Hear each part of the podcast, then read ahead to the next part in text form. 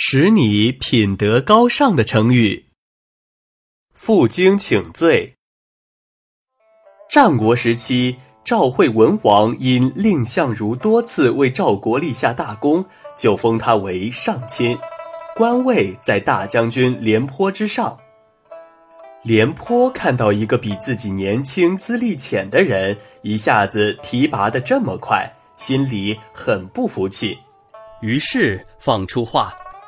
他蔺相如有什么了不起？有机会我一定要当众羞辱他一番。这话传到了蔺相如的耳朵里，蔺相如不愿和廉颇发生争执，就开始尽量避开他。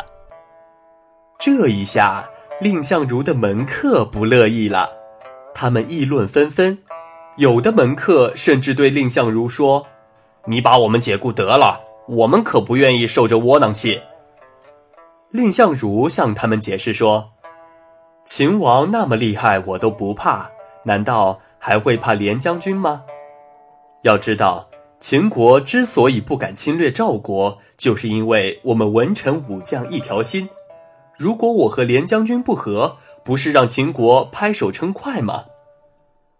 这番话传到了廉颇的耳朵里，廉颇想了又想，越想越惭愧，于是。他光着上身，背着金条，来到蔺相如的府中认错请罪。蔺相如连忙把他扶起来，让他不要把这件事放在心上。从此，他们成了同生共死的好朋友。